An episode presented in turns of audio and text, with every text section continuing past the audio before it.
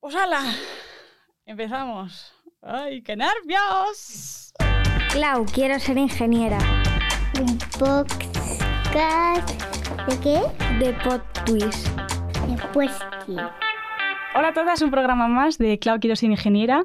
Como siempre, no os olvidéis de seguirnos en las redes sociales, Instagram, TikTok y YouTube como Clau barra baja QSI y en las plataformas de podcast, los que nos estáis escuchando como Clau Quiero Ser Ingeniera. Siempre darnos unas cinco estrellitas, buena valoración, campanita para estar pendiente siempre de todos los, que todos los programas que subimos, perdón. Y nada, como siempre, agradecer a Mariana Tijeras por estar a los mandos de este barco. Y bueno, hoy tenemos un programa muy especial porque tenemos una invitada que es Marta Olea. Ella es profesora de sistemas informáticos, vicerrectora junta para la comunicación y además amante de la fotografía. ¿Qué tal estamos? Muy bien, muy bien. ¿Y tú? Qué ilusión estar aquí. Yo bien, un poco nerviosa de decirte, ¿eh? No, estoy nerviosa. Bueno, seguro que sale un programa de locos, estoy segurísima. Seguro. Chicos, este programa es especial porque mm, no solo voy a entrevistar a Marta, sino ella también me va a entrevistar a mí. Que bueno, ya sabéis que nunca es una entrevista, sino que es una conversación entre, entre dos chavalas. eh, así que nada. eh, Sí, porque Claudia entrevista aquí a mucha gente, pero hace falta que le preguntemos. Entonces, bueno. Exacto, exacto. Entonces, a ver, cuéntame tú, ¿por qué estudiaste la carrera que estudiaste? Pues eh, ingeniería de materiales, a ver, yo sí es cierto que siempre se me habían dado muy bien las ciencias. En el instituto, bueno, en la ESO, ya la física, la química y la mate, las matemáticas siempre, siempre había algo que me llamaba más la atención. No sé si es por los profesores que me la hicieron muy interesante o no lo sé, pero por ejemplo la historia nunca me había despertado esa cosilla interior. Entonces, pues eso, sabía que me gustaban las ciencias, además era muy creativa, siempre estaba pensando en inventos para ayudar a la gente. Sí, bueno, siempre he tenido como mi mundo interior, ¿no? Y cuando llegué a, a final de la ESO y el bachiller, tuve un profesor magnífico, Manu, que por cierto, los que habéis escuchado el programa, que visteis que lo dije en el programa de, de Bea, la de Caminos, que estaba en busca y captura de él, lo he encontrado, ¿Ah, así sí? que sí, ay, qué ilusión, le llamé por teléfono, bueno, bueno, me, me- me- me encantó hablar con él. Así que un día de estos, cuando esté un poco más libre, quedaré con él. Y él fue el que, el que ya me hizo el clic final de, con las matemáticas que me gustaban un montón. Así que ya tenía claro que me gustaba algo de ingeniería, pero no sabía cuál, porque hay tantas que, que era un poco complicado. ¿Y cómo elegiste? ¿Y por qué la UPM? Pues yo creo que la UPM, porque, a ver, sí es cierto que en aquella época, eh, con 18 años, no sabía el prestigio que tenía la, la universidad, pero sí que sabía que era la que más eh, ofertaba mm, carreras de ingeniería. Entonces, pues nada, fui mirando y vi que la de materiales era la que mm, me parecía que tenía un abanico más amplio de salidas. O sea, que no me, como que no me encasillaba tanto y veía que sería capaz de, una vez terminar la carrera, pues aplicarlo a lo que, Pero fuiste, me pero fuiste buscando dónde? ¿En la web? eh, ¿Preguntando a gente? ¿En ¿Fuiste a aula? Fui a aula, pero fui a aula en cuarto de la ESO, que ahí yo creo que todavía no estaba. ahí no tenía- Cuarto o tercero, creo Hmm. que fue. Eh, y ahí no estaba muy claro lo que quería hacer. Pero sí es cierto que fui al stand de la Politécnica y pregunté un poquillo, pero un poco pues por saber lo que había, ¿no? Pero, pero sin nada claro. Ujú. Y entonces pues hasta bachiller, que ya hice la EBAU, y dije, pues esta tiene buena pinta. También puse muchas más después, también miré arquitectura, bueno, pues todo un poco.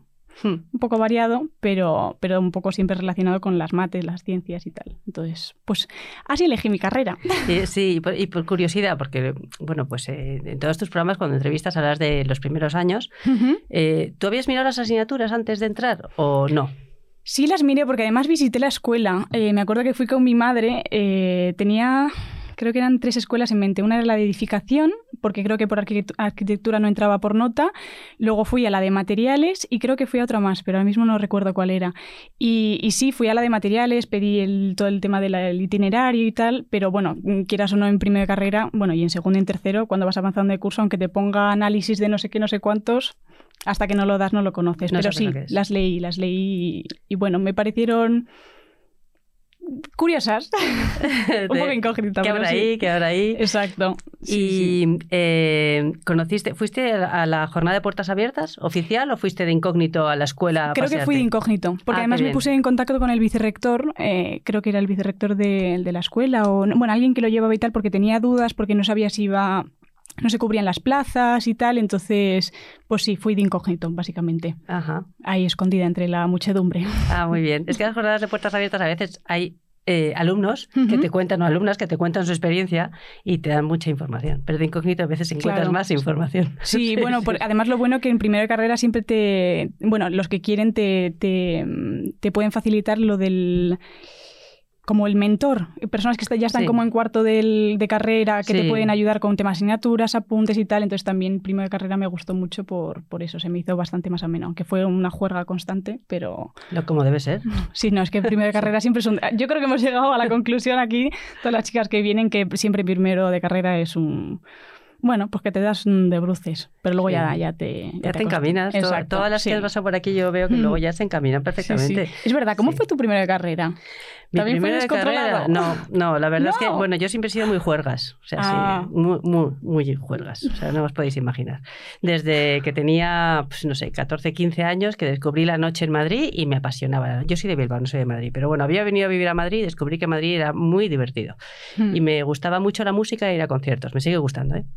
Y, y bueno, pues eh, el hecho de ser muy juergas me hizo llegar a primero de carrera y seguía siendo muy juergas, pero... Te mantenías en tu línea, ¿no? Sí. Seguías fit. Sí, sí, sí. Pero estudiaba. Estudiaba. No iba a decir que mucho, pero sí que iba a clase todos los días. Y. O sea, no me perdía ninguna clase. Y tenía la suerte de que retenía bastante. También, eh, bueno, pues las asignaturas no, excepto la teoría económica, a lo mejor, eh, que era la más difícil, yo creo, de primero. El resto no eran difíciles. O sea que bueno, bien. Hmm. Vas el primero de carrera, bien. Sí. No te quedó ninguna. No, no, no. Oh, qué gusto. Qué gusto. No, hija. no, no, esto antes me daba vergüenza decirlo, pero ahora lo digo, yo nunca he suspendido nada. Bueno, en ingeniería también hay gente que no ha suspendido nada. Por ejemplo, una, una Sí. compañera de mi año, Sandra, esa chica iba a curso por año y además con muy buena nota. ¿Ah, sí? Así que sí. Sí, no sé si era cuestión de capacidades o de organización. Igual las dos a la vez. Puede ser. No se sabe. Cada, cada persona es un mundo.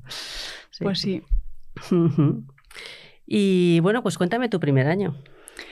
Sea, que llegaste y ¿qué, qué tal los compañeros, compañeras? A ver, ¿qué, qué, qué impresión tuviste? Pues la primera impresión que tuve nada más entrar que éramos muy pocas. Eh, También Chicas, cierto- sí. sí. poquísimas. Porque además es cierto que mi carrera es, pues, pues eso, somos, creo que entran 90 al año, son muy poquitos en comparación Mm. con muchas ingenierías. Entonces, claro, pues fue llegar a clase y, y ver que éramos muy poquitos, o sea, muy poquitas, perdón, aparte de muy poquitos, muy poquitas chicas. Y eso fue una cosa que me llamó la atención, pero la verdad que primero de carrera lo recuerdo con mucho cariño. Con mucho cariño, aunque fuera un desfase total, es lo que decimos aquí, que es como, como si hicieras borrón y cuenta nueva. Entonces me gustó porque ya como que vienes del bachiller con tu grupo de amigos de siempre, que ellos ya tienen una imagen de ti, ¿no? Ya te como te tienen en pues eso. Ya saben cómo eres en ese, en ese ámbito, entonces llegar a primera carrera y tener un grupo nuevo, conocer a gente tan magnífica que a día de hoy siguen siendo mis amigos, pues la verdad que, que me encantó. Y, y eso, y las asignaturas pues también me gustaron mucho porque siempre, no sé si en todas las ingenierías, muchas al principio mm, el primer año, primer, segundo año son muy globales, ¿no? Matemática, física, mecánica, todas muy parecidas, pero sí es cierto que teníamos ya alguna pincelada de materiales, que eran estructuras de materiales 1 y 2, y, me gustó mucho porque además eh, la de primer año de carrera era Vega. Entonces, eh, para mí, o sea, no sé, fue un descubrimiento, la verdad. Ah, yo creo que es importante, igual las escuelas deberíamos plantearnos poner a los profesores excelentes en primero, para que realmente atrapen a la gente y tener reducir la tasa de abandono. Sí, exacto, sí, porque sí es cierto que mm, de mi primer año de carrera, lo- además justamente lo hablaba el otro día con mi padre en el coche, que, que hay- mucha gente ya se fue. O sea, porque Sí. mi carrera, eh, perdón, mi carrera mucha gente la usa de trampolín para entrar a otras ingenierías. Entonces no consiguen entrar en ingeniería mecánica, pues se meten en ingeniería de materiales, que tienen unas asignaturas en común, las aprueban y luego al siguiente Sí. año o al que sea, eh, prueban a... Sí, a con ver si 30 tienen suerte. Eh, aprobados, acreditables en destino, digamos, ya puedes exacto. el cambio. Mm. Pero sí, sí, sí, es verdad. O sea, a mí me encantaba Vega por eso, porque tú la veías y. No sé, esa pasión eh, por, por, por, por su. Porque además ella es amante de los materiales, ella ha hecho aeronáuticos, pero ella es profesora. Bueno, ya no, ahora ya se va a jubilar, pero ella ha sido profesora en aero de materiales y profesora en la ingeniería de materiales. Entonces se notaba, se notaba esa pasión, ese. Ese interés, ¿sabes? Y además, pues eso, enseñárselo a gente de primero, ¿no? Que quieras o no, eh, pues Sí. estamos un poco alocados. Es una maravilla tener profesores así que realmente te despiertan la pasión, te la transmiten también. que Es verdad, ¿cómo es ser profesora? Porque tú, claro, tú eres profesora de sistemas informáticos, entonces... Ser profesora es maravilloso. Yo, sí, sí, si volviera otra vez a mi juventud, creo que haría lo mismo. ¿De qué, ¿De qué año eres? Doy De- clase, en bueno, he dado en todos los cursos, en primero, en segundo, en tercero, en máster. O sea, Ah. doy, ahora mismo estoy dando en segundo eh, y en tercero. Ujú. ¿Qué asignaturas? Pues Fundamentos de Economía y Empresa en segundo y otra asignatura en tercero que se llama Administración eh, eh, y Dirección Estratégica de Empresas. Que no Le llamamos AD. A ver. AD como la carrera, pero es con doble E al final. AD. Ujú. ¿Y cómo ves a, a los alumnos? Pues les gusta muchísimo. Es verdad que, que el primer día de clase, sobre todo en segundo, que damos a todas las titulaciones de informática de la Escuela de Sistemas Informáticos, que hay eh, cinco titulaciones, llegan un poco eh, diciendo esta asignatura, ¿de qué va? Porque tengo que estudiar esto. Y al final descubres que les, les gusta. Les gusta incluso la contabilidad, que la contabilidad es como lo más rancio que puede haber. Y yo hice la tesis en contabilidad y les intento explicar que es como un lenguaje de programación y que es divertido, o sea, porque al final tiene mucha lógica todo lo que haces. Y bueno, pues es tan bonito pensar que hay un sistema, un lenguaje que es interpretable por todo el mundo, es decir, que yo cojo los estados financieros de una empresa de la otra punta del mundo o de la comunidad de vecinos, me da igual, y sé qué es lo que pasa en esa situación, cuál es la situación económica de esa empresa y que sí está, ese lenguaje universal es muy bonito. Entonces, bueno, pues... Es eh, capaz. es- joder, pero es que eso es lo bonito, ¿no? Le- un buen profesor es el que es capaz de, de, de- de- de, mm, recoger todos los que- conocimientos que quiere transmitir a los alumnos y, y- y eso, y transmitirlo, valga la redundancia, perdón, de una forma atractiva y, dinámica y. sí. No sé, creo que es la forma en la que más. Yo creo que lo que buscamos nosotros, claro, o sea, que, que, ¿qué, asignatu- qué- qué te- qué debe aprender eh, un estudiante de ingeniería de economía? Pues es lo más básico, o sea, es muy fácil. Para nosotros es muy fácil darlo. Yo no tengo que adentrarme en grandes teorías económicas ni nada parecido, sino son cosas muy prácticas que les van a ser muy útiles. A muchos se les olvida al día siguiente el examen, como todos lo sabemos, pero yo estoy segura de que está ahí. O sea, que si algún día les hace falta saber cuál es la estructura de un balance o cómo se calcula un valor actual o financiero o, o van a firmar la hipoteca de su casa, les van a llegar estas ideas. Ahí las tienen. Ujú. Pues sí, sí, sí. Seguro. No, es que es fundamental. Yo también tuve una asignatura en primero de, en primero de carrera, organización de empresa. Hmm. que, que dábamos todo eso y es que es, es eso, luego lo, lo- lo que se dice siempre, ¿no? Que sales al mundo laboral y que no sabes Sí. hacer ni nada. Nada, nada. Incluso interpretar una nómina, que nosotros lo vemos como un asiento contable, de cómo es una nómina, pero, pero claro, tu primera nómina, al final tú piensas, ¿por qué me quitan todo esto?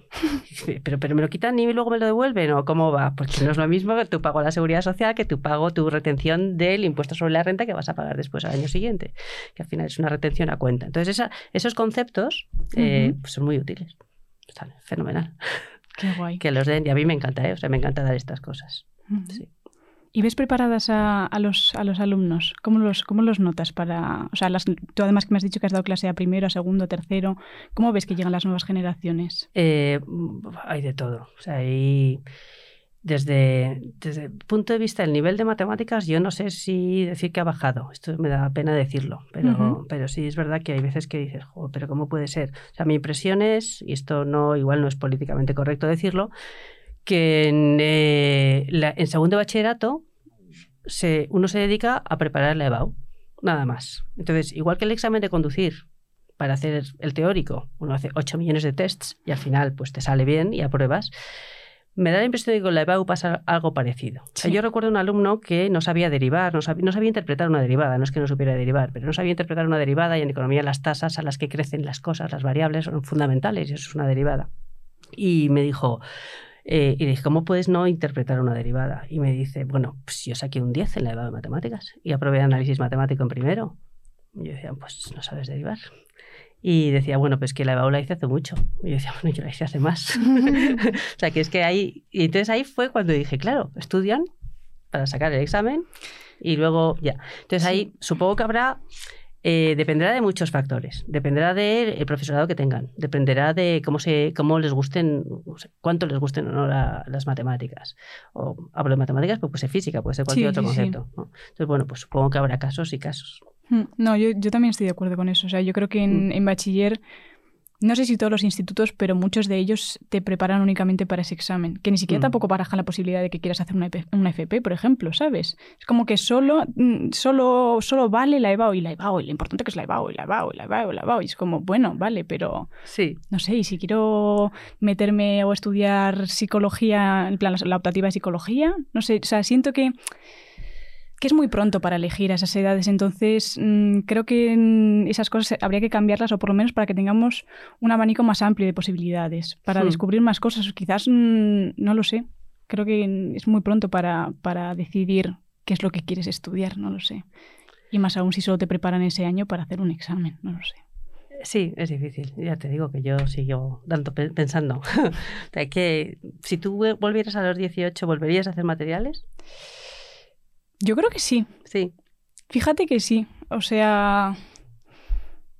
Sí, sí, porque además este año he descubierto la parte que me gusta, que son el tema de los biomateriales. Entonces, podría haber hecho un biotecnología. O sea, que estás apasionada en tu carrera, eso es bonito. ¿eh? Sí, sí me gusta. O sea, no sé si sería la palabra apasionada, porque, bueno, pues mm, todavía me queda. Eh, pero sí es cierto que es una rama que me interesa un montón. Me parece una rama eh, súper interesante, como digo, y además mm, muy bonita. Muy bonita todo el tema. No, no, todavía no sé, como digo en el programa, no sé si me gusta la optativa de, de ingeniería de tejidos o de, de tema de prótesis, no lo sé, biosensor. No, no lo sé lo que me gusta todavía, pero sé que el conjunto, lo que son los biomateriales y la biotecnología o bio- biomedicina, perdón, me llama un montón. Entonces, creo que no lo cambiaría. ¿Vas a hacer máster? Sí me gustaría hacer máster, pero si es cierto que como todavía no sé a qué lo quiero enfocar, no estoy segura. Eh, creo que van a hacer uno en, en mi uni, porque hace poco hablé con el profesor de Biomateriales 2 de la obligatoria de cuarto y me dijo que, que había falta de, de, de de másters para los ingenieros de biomateriales. Entonces estaban pensando en hacer uno. Para el año siguiente, tu uni es tu escuela, ¿no? Mi- sí, mi escuela, sí, mi escuela. La uni con la jerga de... Ya tenemos siempre de, no, en mi uni, y dices, pues sí, es la misma. Ah, sí. Sí, Sí, mi- sí. en mi escuela. Eh, entonces creo que si lo quieren hacer para, para el año que viene, no, para el siguiente, si no me equivoco. Que sería cuando a mí me tocaría hacer el máster. Ah, qué bien, pues si te va a está- pillar. Sí, sí, sí, no, no. Si, si lo sacan, yo creo que me lo podría plantear. Sí. El- si está bien estructurado los profes, bueno, pues todo. Que me interese, vamos. Sí, Entonces sí, sí que me estoy planteando hacer un máster. Luego doctorado, pues no lo sé. No sé qué, todavía me queda. sí. Nada, primero el máster, paso a paso. Exacto, sin ninguna prisa, la Sí. verdad. Sí, sí, sí. Qué bien. ¿Y cómo te imaginas con 30 años? A ver, o sea, terminas el máster, imagínate, ¿qué, qué te gustaría estar haciendo? Mm. A ver, ya por fantasear, sin, sin Fantasea, fantasea, de eso se trata. fantaseo. Buah, pues fantaseando, me imagino muy tranquila económicamente. 30 años, pues que 30 años, claro, yo tengo ahora mismo, voy a cumplir 23 el jueves. Mm, ¿Siete años? Sí. Para los 30 me imagino con un, con un laboratorio de investigación para todo el tema de los biomateriales o, lo que haga falta investigar y, apoyar, eh, trabajando de algo que me apasiona, que esté relacionado con, ayudar a la gente, mm, viajando, pero no viajando mm, rollo turismo, sino viajando por trabajo, conociendo mundo, gente, contactos y, y no lo sé, no lo sé. ¿En Y- España? ¿Te imaginas en España trabajando o fuera? me gusta mucho España, pero sí siento que también querría ir. No sé, bueno, igual si, si se puede, ya, ya seguimos fantaseando, si se puede, trabajar en España, pero que también me permita este trabajo ir viajando, ¿sabes? Pero sí, a mí mi España me encanta, y Madrid sobre todo, me gusta mucho. Mm. Pero bueno, no sé. Estuviste de Erasmus en Italia. Sí, ¿no? Y en Italia. Maravilloso. Sí, el Erasmus como experiencia muy bien. o sea, estuvo muy guay. Luego, en cuanto, como digo, como ya he dicho, ya he llorado ya mucho en cuanto a la uni, un poco complicada. Pero bueno, ahora sí es cierto que ya el idioma, el italiano, lo, lo domino con muchísima tranquilidad. Eh, pero, pero sí, o sea, bien, una experiencia que yo creo que es el. Bueno, llegamos todas al- a lo mismo que se la recomendamos a todo el mundo, hacer un Sí. Erasmus. O sea, Sí. creo que es súper en- enriquecedor, porque además te conoces un montón a ti mismo. Sí. Yo estuve mm, de mm, subdirectora de internacional en mi escuela un tiempo, de estudiantes y de internacional.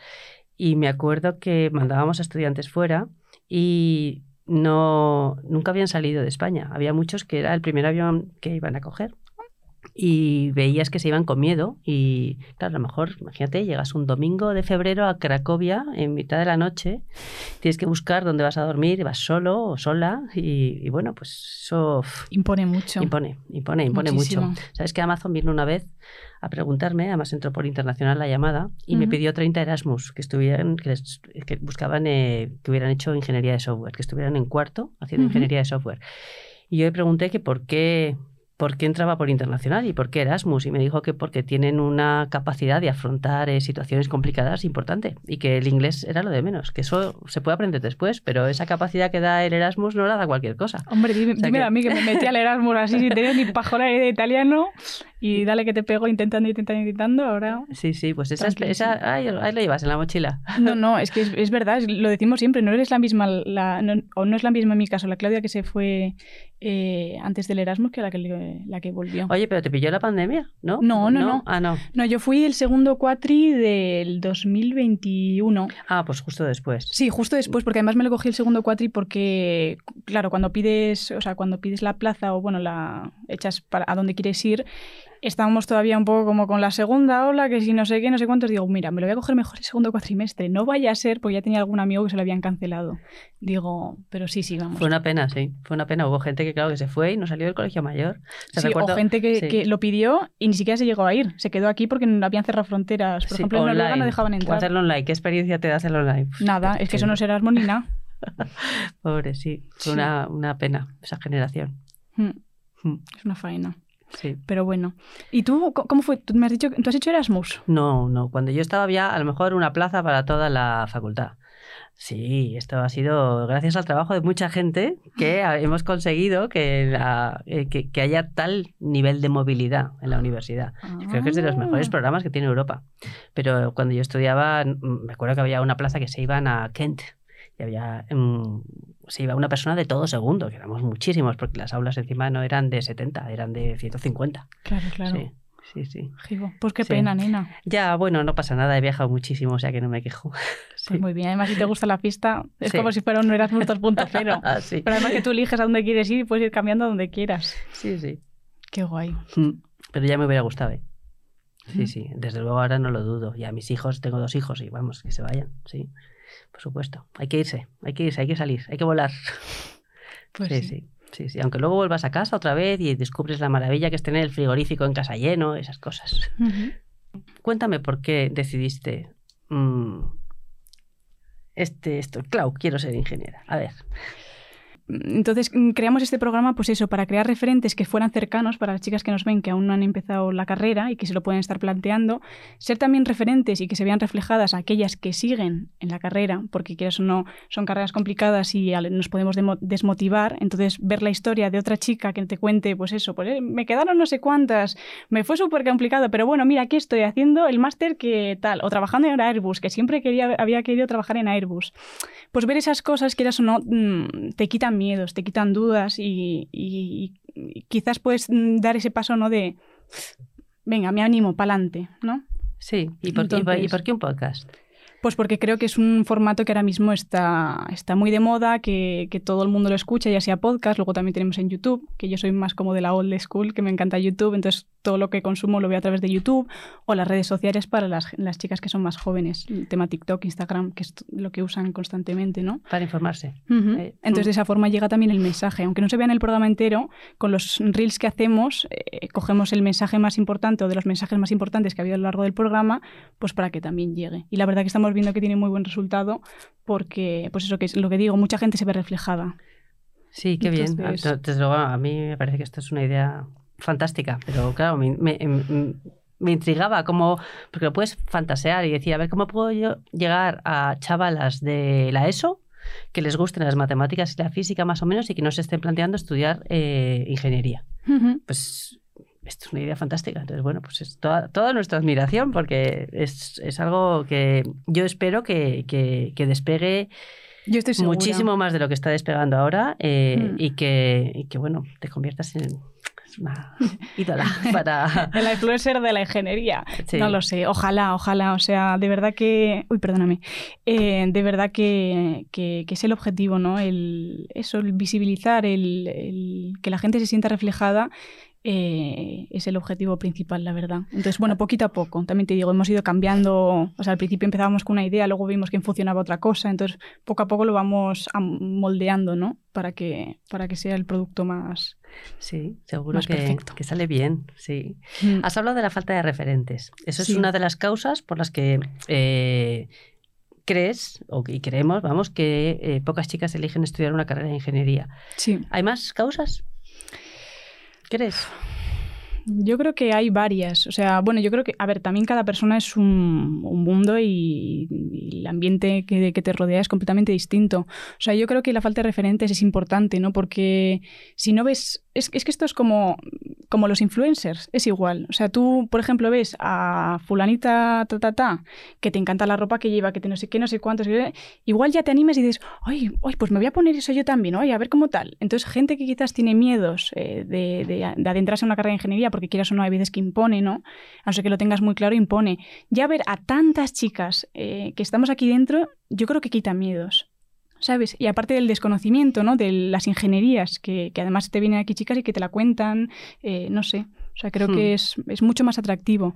Luego, otro, otra cosa que puede que influya, pues el tema de los profesores también, ¿no? Hemos llegado a la conclusión que, que el tema del profesorado es muy importante, ya, solo en, ya no solo en, en el instituto, sino también en la universidad también, porque, mm, como decíamos, que son como nuestros magos, ¿no? Las personas que nos guían y que nos pueden poner esa semillita en la cabeza que nos dé un, una perspectiva distinta o una nueva idea de algo que no, no, nos planteábamos antes. Luego el apoyo de los padres, no sé, hay muchas cosas, muchas cosas. Yo creo que... Que tenemos que ir modificando para atraer más chicas. Sí, ¿no? yo creo que sí. Hay una cosa que dices en tu entrada siempre eh, que es más de lo que imaginas o que puedes hacer más cosas, como lo dices. Eh, eh, te vamos a enseñar, a mostrar eh, las carreras de ingeniería que con ellas vas a poder conseguir más de lo que te imaginas, algo así dices, ¿no? No sé cómo la sí, entrada. No sé si es así. Eh, sí, y eh, es que eh, a mí eso me parece un planteamiento bestial, o sea, me parece buenísimo contar a las niñas, es decir, tú yo, yo eh, trabajo dentro de la, de la UPM, tenemos un grupo de profesores voluntariosos que vamos por los institutos contando qué, hace, eh, qué hacemos en la Politécnica, qué tipo de titulaciones tenemos y demás. Y es verdad que hay veces que decimos, nos traen a grupos enteros de bachillerato, de bachillerato de ciencias, y, y, muchas veces las chicas todas quieren ir a medicina, a alguna carrera sanitaria, a ciencias también, pero no a ingeniería. Es decir, no es lo mismo ingeniería, ingeniería y tecnología que ciencias. Uh -huh. O sea, cuando hablamos de carreras STEM, vamos a centrarnos en la tela, ¿eh? que es lo que realmente a nosotros nos, nos cuesta atraer. Uh -huh. y, y, bueno, pues eh, eh, cuando les decimos, no, ¿te imaginas, eh, eh, yo qué sé, trabajar en la construcción de un avión o te imaginas estar diseñando el sistema informático por el que vas a poder ver a qué hora llega el autobús o la página de Hacienda o vas a poder eh, poner un satélite, yo qué sé? Y de repente ves que les brillan los ojos.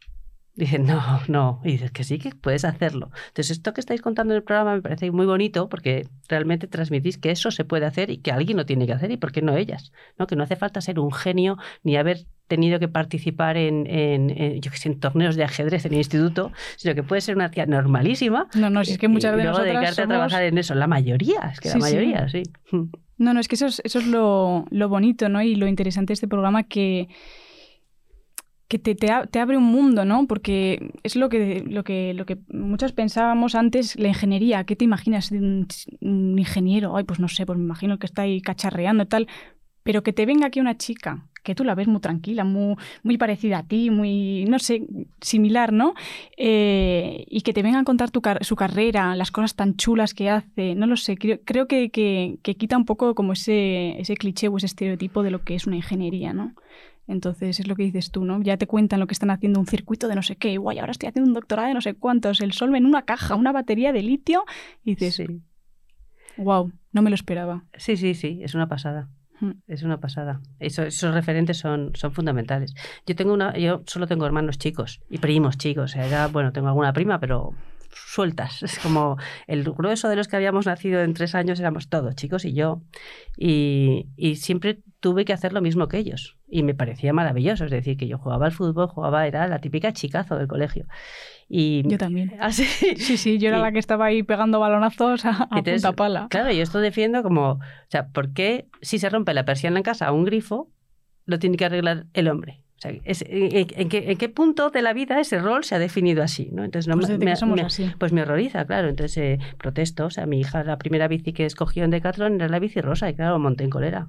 Como que la bici, que además lleva la Barbie y es más cara, ¿sabes? Que hay una tasa rosa, que pagas más por las cuchillas de afeitar rosas sí, sí. que por las azules y demás, por sí, los patines rosas de Decathlon. Mm. Esas cosas por las que hay una lucha. O sea, yo siempre he luchado por eso. Entonces, cuando vi que, que, dentro de la Politécnica estamos haciendo programas para atraer a chicas, porque este programa en el que participamos con chicos empezó con un programa para atraer a chicas y habló del año 2000, o sea que empezamos hace, nos dieron una subvención en pesetas, o sea, imagínate, o sea, no había ni euro. Acaba de nacer Eh, yo. Sí, sí, sí, sí, por ahí, pues sí. Y, y nos íbamos a los institutos a preguntar a las chicas por qué no querían estudiar esto. Tampoco llegamos a ninguna conclusión, ¿eh? pero porque pues hay muchos factores, como estamos viendo, pero cada vez hay estudios más serios que nos dicen cosas que estamos haciendo mal. Pero sobre todo nosotros en informática es donde más problemas tenemos. La tasa Hombre, es que- bajísima. Mm. Que de las más bajas. Sí, o sí, sí. La más baja, podría decir. Ingeniería de computadores, que yo no sé si has entrevistado a alguna chica, pero tenía hasta hace poco el 7%. Y computadores para que me entiendas es lo de cacharrear, o sea, los que tienen más electrónica, más los que hacen placas, sensores, demás. O sea, es cacharreo puro hardware. Entonces, Sí. eh, ahí, eh, claro, viene de serie. O sea, una cosa es eh, decir, bueno, quiero ser ingeniero de software porque te gusta programar, que tiene un componente lógico, además, o no sé, eh, estamos, mm, ahí estamos creciendo un poquito, pero estamos creciendo en chicas, pero en computadores no. No, no, no. Tenemos que cambiar esto. Pues yo creo que también otra cosa es lo que dices tú, ¿no? Desde que somos pequeños. Mm. Que sea una cosa de iguales, ¿no? Porque es lo que dices tú, porque va a tener que arreglar la persiana a un tío. Hmm. O sea, no sé, creo que ya entramos ahí unas, unos temas de sesgos de género que, que, que- que luego te, te, te guían, o, bueno, o lo tienes en la mochila durante toda tu vida. Síndrome Sí. del impostor muchas veces. Ahí Así son, es. son un cúmulo de cosas que, que hay que empezar a romper. Sí. No sé por qué somos tan perfeccionistas las mujeres, porque un día oí una, un símil y me hizo mucha gracia. O sea, si un hombre y una mujer están, eh, un hombre un poco gordito y una mujer mm, delgada, se miran en el espejo, el hombre mete tripa y dice, estoy bien, ¿verdad? Estoy de buen horro.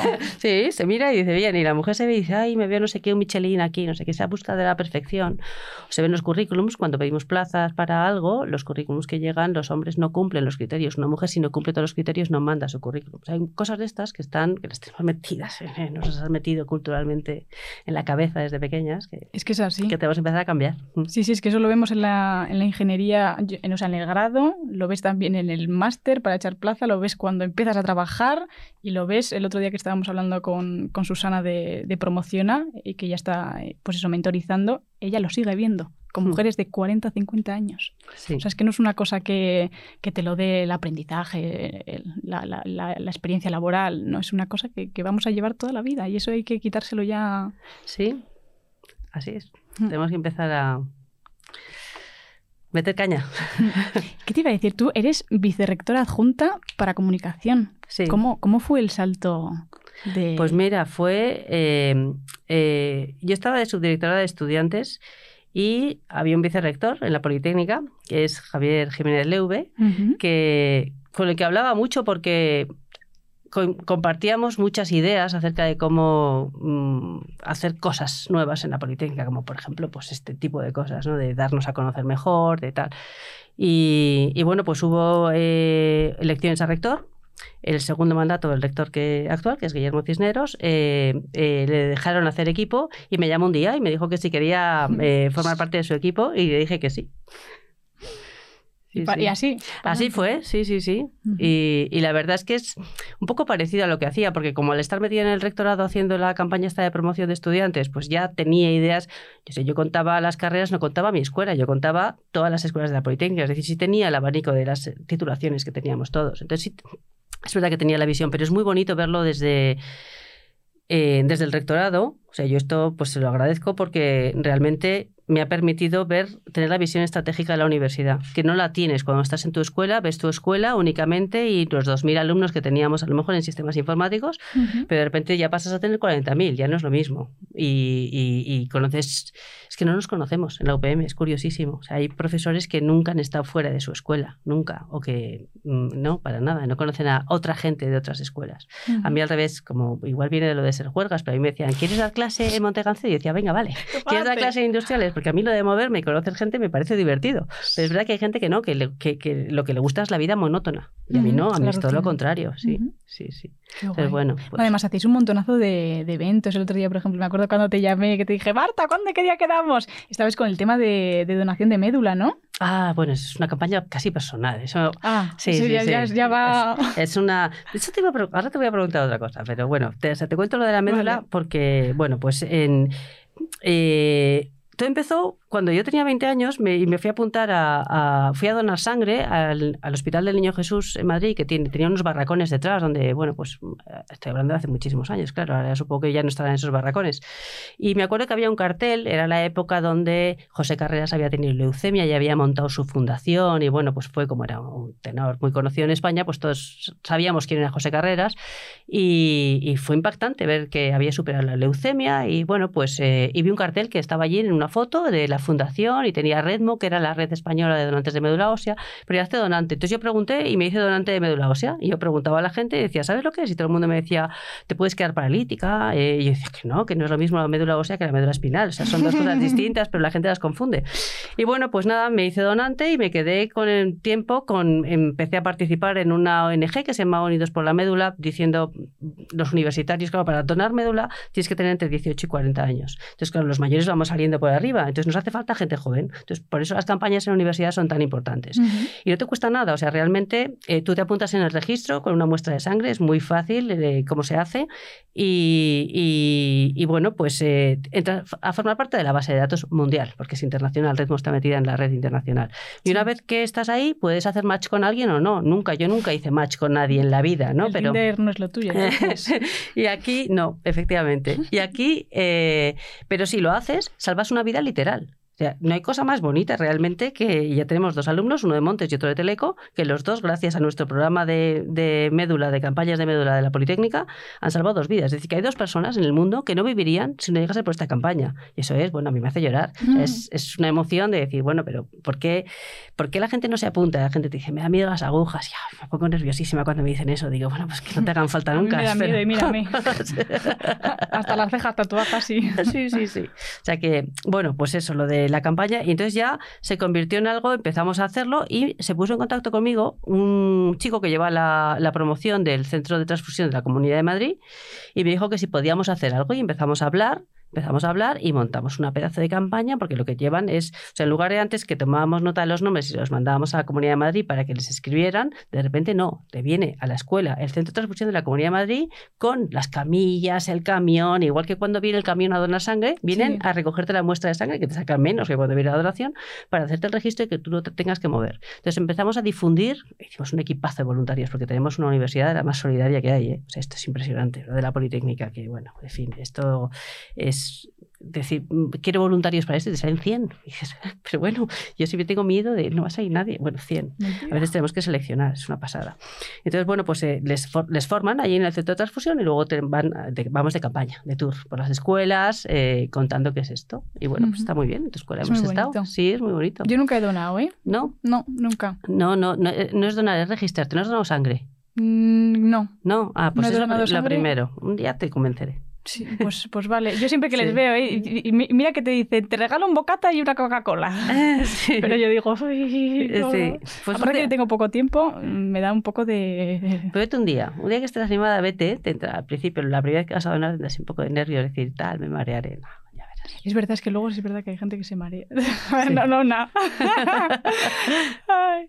Sí, sí, Sí. sí. Pues esto es bien. Pues esto es lo que te iba a preguntar. O sea, ahí, una vez que entras en la universidad, puedes dedicarte solo a ir a clase y estudiar o puedes hacer más cosas. Yo te iba a preguntar, ¿tú te has metido en otras actividades que hacemos en la Politécnica? ¿Haces, Eh, haces deporte, en la Politécnica? rugby. Hice Sí. rugby ¿Ah, en sí? primero y segundo de carrera, sí. ¿Y qué tal? Pues Cuéntame. muy bien, la verdad. Sí. Es que, bueno, era, era buenísima, porque me escapaba de todo el mundo, de decirte. O sea, no porque yo me pusiera aquí a placar como una loca.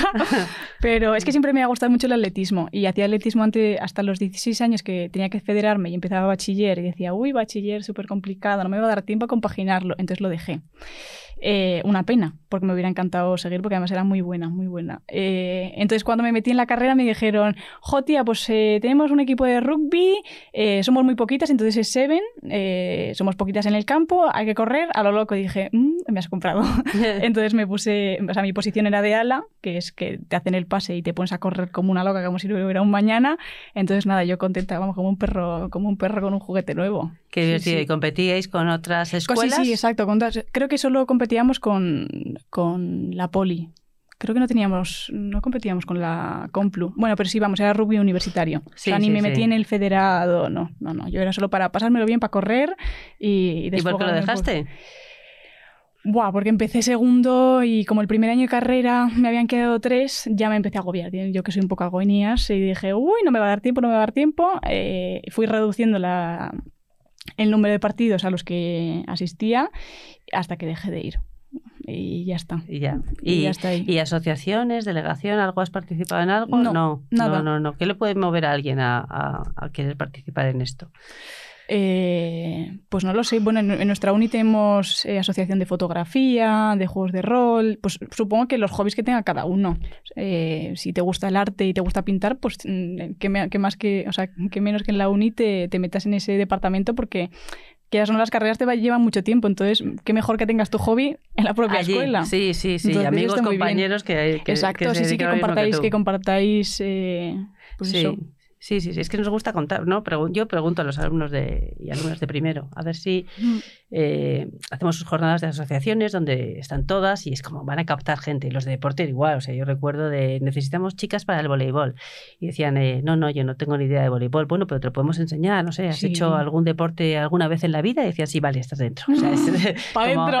Sí, sí, sí. No, no, es da que igual. así, así funcionan los equipos de, de deporte. No, has hecho- no te preocupes, aquí solo pásaselo bien, tú ya, ya- ya- ya Sí, sí, sí. Así. Vamos, dímelo a mí, que yo sabía de rugby, nada. Hasta que ya me tocó empezar a placar alguna vez, porque se me escapaba alguna y ahí había, había que darse leches. Una valiente, fuiste una valiente. sí, acababa sí. con las rodillas. Está bien. Sí, pues, eso, pues los equipos de chicas en la Politécnica, siendo tan pocas, pues claro, normal. Ya. Sí, sí, sí. Cualquiera que muestre, muestre un poco de entusiasmo ya está dentro. Exacto, eso era lo importante. Y luego la fiesta, que siempre también renta un montón. Está muy bien, muy Y bien. la piñita que se hace. Mira, el viernes pasado hubo en INEF, una, bueno, fue en el Consejo Superior de Deportes, una conferencia de mujer y deporte a, lo- a partir de los 40. Y fui porque, bueno, pues era muy significativo. Y había una, una de las que hablaba, una ponente, que contó que eh, ella había hecho deporte siempre y había hecho deporte también universitario, pero que eh, cuando de repente vio que de mayor, cuando iban a los entrenamientos de los hijos, sus padres se quedaban aburridos al lado y montaron el equipo paralelo, el de padres y madres jugando al hockey. Y entonces fue pues, muy divertido. Y siguen en el equipo y viajando por Europa, además. Y dice que lo divertido no es ganar, ya da igual, pero lo que no puede competir es con gente de 16. Entonces decía, bueno, hay Vamos de más de nuestro- 40, más de 50, más de 60 y más de 70 equipos de hockey en Europa. Eso es bestial. o sea, No, eso, eso- eso- es que ahora que has Sí. dicho eso me recuerda a una amiga de, mi- de mis padres que su hijo hace eh, balonmano y las mamis estaban ahí mirando y digo, "Ay, que es- bueno, to- todo el día aquí mirando al hijo jugar. ¿Por qué no nos hacemos un, un equipo de las Claro. mamis de, de balonmano? Y ahí están. Sí, Todas las semanas se van a entrenar a- al balonmano. Digo, es que me fascina. eso es divertidísimo. Y Mm. eso, claro, en la carrera, iba por lo del deporte de equipo, o sea, por realmente que no te, Sí. te, te puede, puede ser más o menos competitivo y que te guste más o menos ganar, pero lo que te hace el deporte en equipo dentro de la universidad te cambia la vida. Sí, te tanto mira, mis mejores amigas las descubrí gracias a, ¿Al rugby? al rugby. Ah, sí, sí, sí, sí. Las conocí un día que estábamos viendo un partido y hasta ahora, cinco años más tarde, aquí seguimos Fíjate, y juntas. seguiréis amigas de por vida, Sí, la verdad que sí. probablemente. Mm. Sí, son, somos muy buena piña. Qué bien. buen grupito. Es súper bonito, Mm. la verdad. Pues eso te quería preguntar. Y luego, otra cosa que te quería preguntar también es eh, tu concepto de, porque hablas de eh, profesorado que es bueno, pero ¿qué, qué tal el malo? O sea, ¿qué- ¿en qué son malos? ¿Cuándo veis que un profe o una profe son malos? Buf, eh, pues mira, yo creo que. mm, a ver. Lo que menos te guste que haga. eh, lo que menos me gusta es que me lean una diapositiva. Ajá. A mí que me leas una diapositiva, eso me lo puedo, me lo puedo leer en mi casita, Sí. tranquilamente, y no perder aquí dos horas viendo lo bien que lees. Eh, otra es, por ejemplo, pues hay profesores que son súper, pero súper, súper mm, coquitos, pero no saben dirigirse al alumnado. Es decir, no saben lo que te decía antes, ¿no? Los conocimientos que tienen ellos sobre esa materia que te van a enseñar no te lo saben. No sería bajar a tu nivel, pero bueno, un poco también, ¿no? Yo, yo no conozco nada de eso, no, no controlo esa materia. Eh, lo que a mí me gustaría era que tú, o sea, que, que tú fueras capaz, ¿no? De transmitirme todo eso con los conocimientos que yo tengo, los pocos que tengo de esta ingeniería, porque estoy en primero de carrera, por ejemplo. Eh, entonces yo creo que es eso. eh, las, las dos cosas importantes son esas, que, que no sé si sepan adaptar al alumnado o, o que hagan las clases, pues eso, muy aburridas porque, pues porque solo te leen la diapositiva y ya está. Sí. Y luego, pues el buen profesor, pues lo que te digo. Lo Esa contrario. pasión, esa pasión. El que, el que se pone en contacto con. Que, que juega con los alumnos, te cuenta anécdotas, te cuenta cosas que, que te hacen estar, pues quieras o no son. Hay veces que son dos horas de clase, que se hacen duras, sin Sí. descanso a veces. Entonces, que, que lo, lo chulo es que te esté ahí, perdón, todo el rato atrapando esa atención, ¿no? Yo creo que sí. A mí, yo, a mí se me haría muy duro estar dos horas leyendo una diapositiva. O sea, la Mm, verdad es bueno, que- es que al final te puedes hacer otras cosas. Te puedes adelantar otra asignatura o...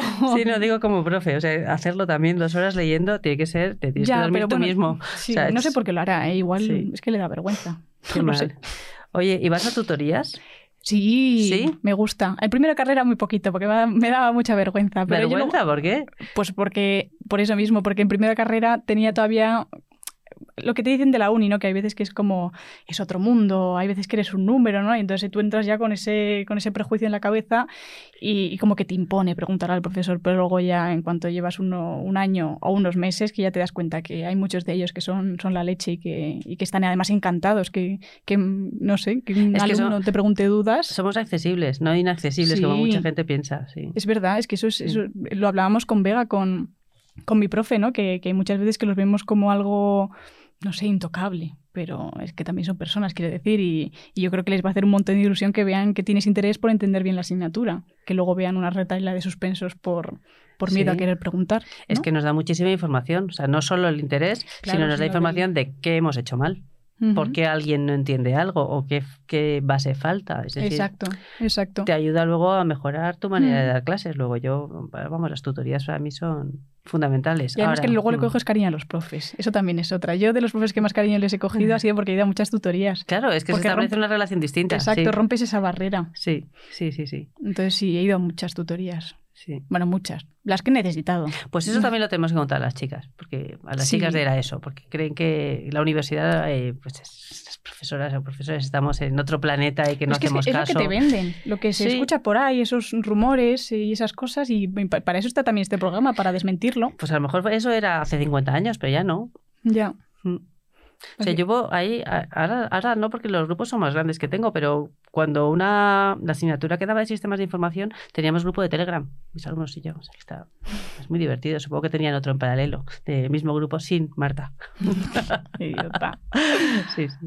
Pero bueno, que, que está, está bien y con muchos sigo en contacto. O sea, sigo Ujú. en contacto y tú seguirás en contacto con profesores tuyos, seguro, cuando Sí, sí. acabes. Mira, Mm. ya he encontrado el mío de, de la ESO, Fíjate. o sea que después de ocho años sin vernos.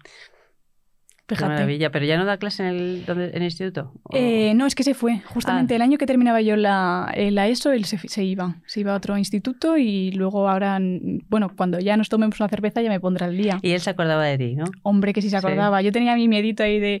Porque claro, fui al instituto y dije, oye, tal, soy Claudia, ¿no tendréis el número de Manu, no sé qué, tal? Y me dice, bueno, ¿puedes poner algo para que él te reconozca? Y me dijo que es que solo con leer mi apellido, y dijo, hombre, pues claro, sé que sé quién es, porque teníamos un colegueo y, un, y una amistad que, Ah, qué que eso que se recuerda para toda la vida. Sí, sí. Ya le has dicho que estás haciendo esto gracias a...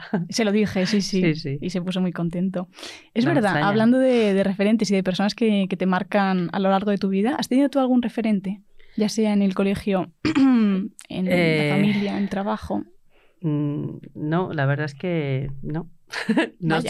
sé, ya, no sé cómo tirar de este hilo, pero yo en realidad, no, como no sabía muy bien qué hacer, o sea, no, no lo tenía muy claro. O sea, Ujú. Yo sabía que, que quería estudiar en la universidad, eso lo tenía muy claro, pero tampoco tenía muy claro qué. Y no, no tenía referentes. Y mi padre era ingeniero, o sea que pero no se me ocurrió estudiar ingeniería, no se me pasó ni por la cabeza. Y decía, no, no, no. Pero no sé por qué, ¿eh? Igual ahora, si volviera, eh, a lo mejor estudiaba ingeniería, no lo sé. Pero probablemente estudiar algo más, eh, más que es- que me sigue pareciendo aburridísimo. Eh, estudiaría algo más relacionado, si es con una parte social, con política económica mundial, algo así. Ujú. O sea, piensas en trabajar en la ONU o en ACNUR con refugiados, ayudando al mundo a, a que haya más paz. Bueno, pues yo encantado. Eh, estudiaría o, o medicina o veterinario, es decir, una carrera que te explique una profesión como se explicaban los antiguos oficios. Y eso ocurre también en ingenierías, que realmente te habilitan para ejercer una profesión en el futuro. O sea, ADE, bueno, marketing, estas cosas, es que, bueno, me estoy tirando piedras contra mi propio tejado, pero bueno. Bueno, pero está, pero está muy bien porque además tú Pero hay estudiaste, gente que le gusta. tú estudiaste en la autónoma Sí, y luego pasaste a la UPM. ¿Por qué? ¿Qué, qué te llamó de la UPM? Eh, pues fue casualidad. Tenía, yo estoy en la autónoma y hice la tesis en la autónoma, hice todo en la autónoma. Pero eh, antes de hacer la tesis, incluso ya entré en la Politécnica, porque o sea, yo terminé la carrera, empecé a trabajar en la agencia Reuters, eh, de ahí me fui a vivir a Francia y después volví a España y entré a trabajar en una discográfica. en el departamento de marketing de Sony, eh, Ujú. Sony Music, la discográfica. Y me lo pasaba muy bien, eso era la noche, íbamos a conciertos de todo. O sea, llega un momento que tenías que ir a conciertos de Rocío Jurado y no te apetecían nada, pero bueno, o sea, en fin, había grupos y grupos, Pues claro. pero era muy divertido. Pero es un trabajo que desde fuera se ve más bonito de lo que es luego dentro. Y yo quería seguir estudiando, porque como era empollona de serie, pues yo quería seguir estudiando. Y ahí simplemente había terminado la licenciatura, estaba en quinto y decía, no, pues yo quiero seguir haciendo cosas. eh, y quería estudiar, quería, la docencia siempre me había gustado. Yo siempre me pagaba mis juergas dando clases particulares. Entonces siempre había dado clase, desde siempre, a, to- a vecinos, a primos, a hijos de amigos y demás. Ponía carteles por lo del barrio y por las farolas y bueno, pues siempre daba clase. Y entonces decía, bueno, pues si me gusta mucho dar clase, voy a hacer el doctorado y voy a intentar entrar en la, en la autónoma, como a dar clase allí. Pero es verdad que lo de ser eh, profesor es una carrera complicada. Es decir, te, decían, bueno, pues te podemos dar una beca para trabajar, eh, para investigar y te pagaban nada, una miseria, pues como hoy. O sea, realmente un profesor ayudante cuando empieza cobra muy poco, no puede vivir con ese dinero prácticamente.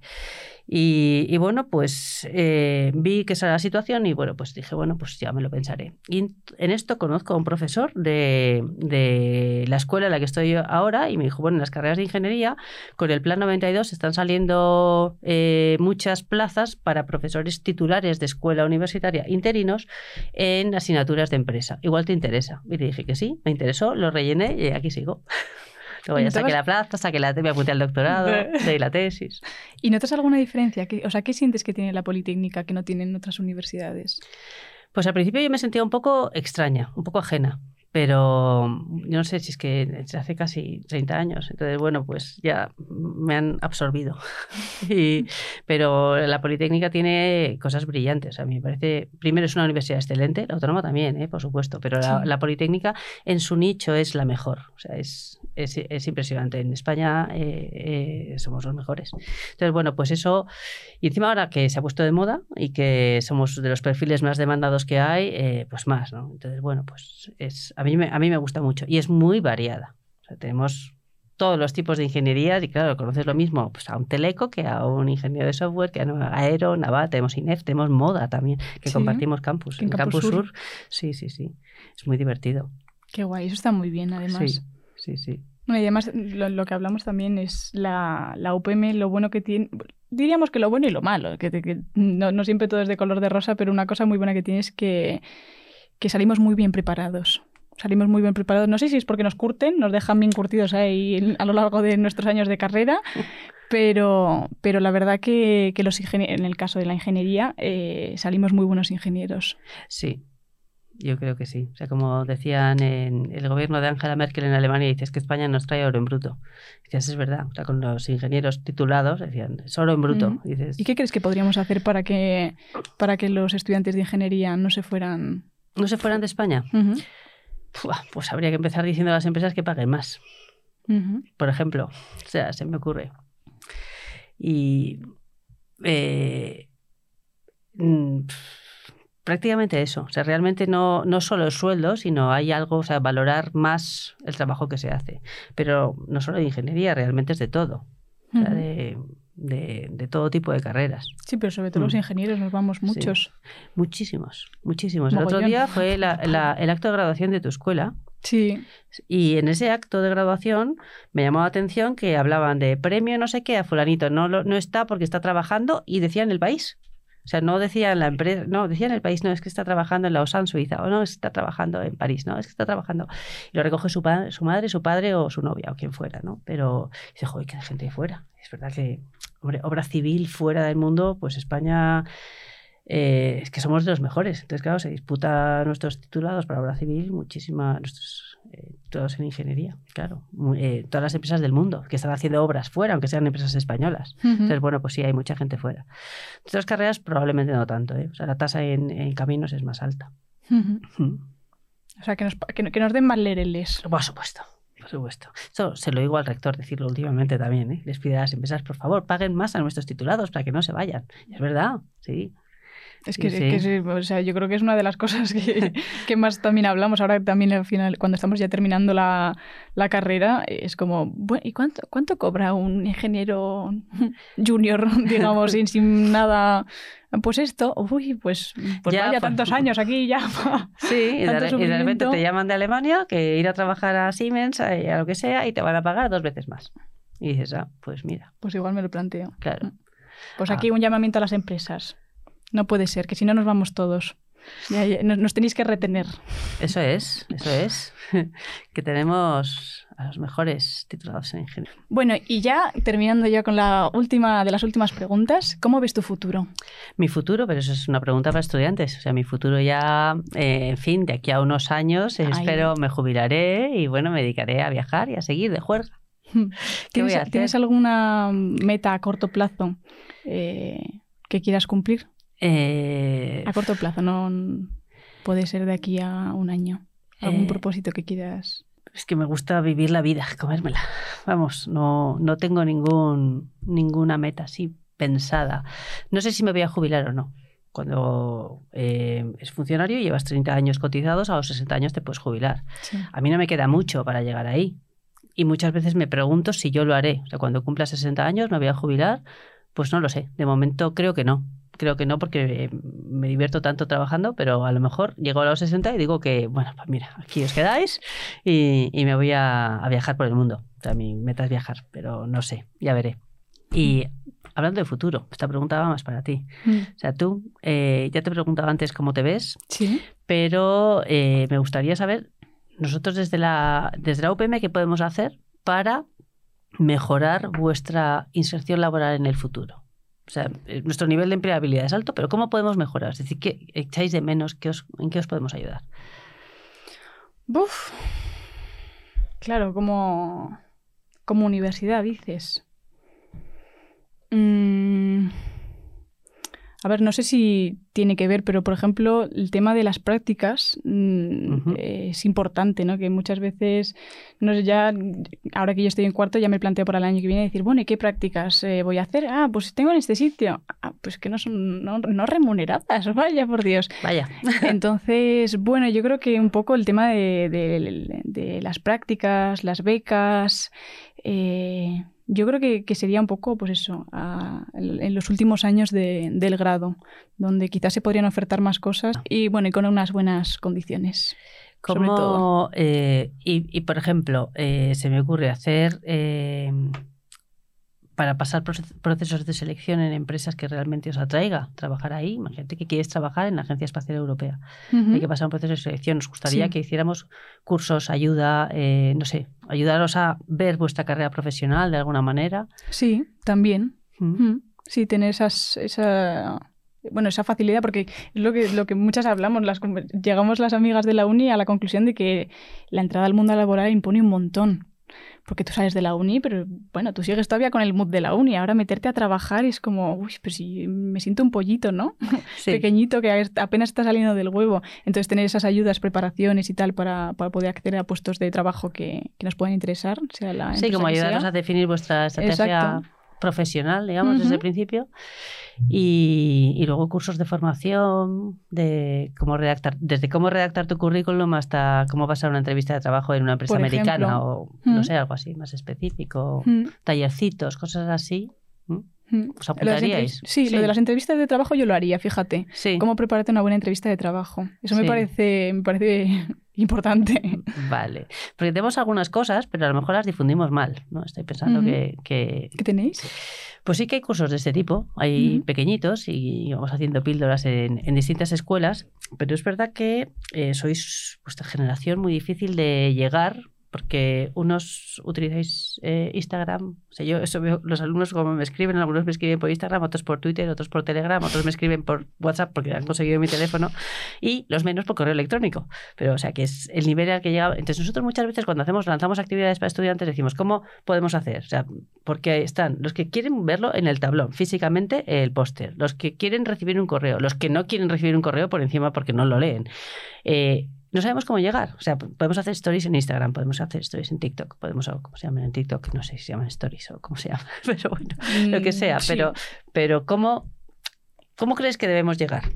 A los estudiantes. Yo ¿Cuáles creo son que- los mejores canales? Yo creo que te acabas de responder tú sola. O sea, Por yo- todos, multicanal, multicanal, Sí. ¿no? Hombre, es que es lo, que- lo que has dicho tú. Hay gente que el correo no le hace ni puñetero caso. mm, Yo soy una de ellas. Es que te llega una retaila que hay veces que cuidado. Eso me han contado. Y, y yo creo que eso, en el tablón de la universidad. O sea, ponerlo por todos los lados para que de cualquier forma llegue a la persona. Mm, Yo creo que sería eso.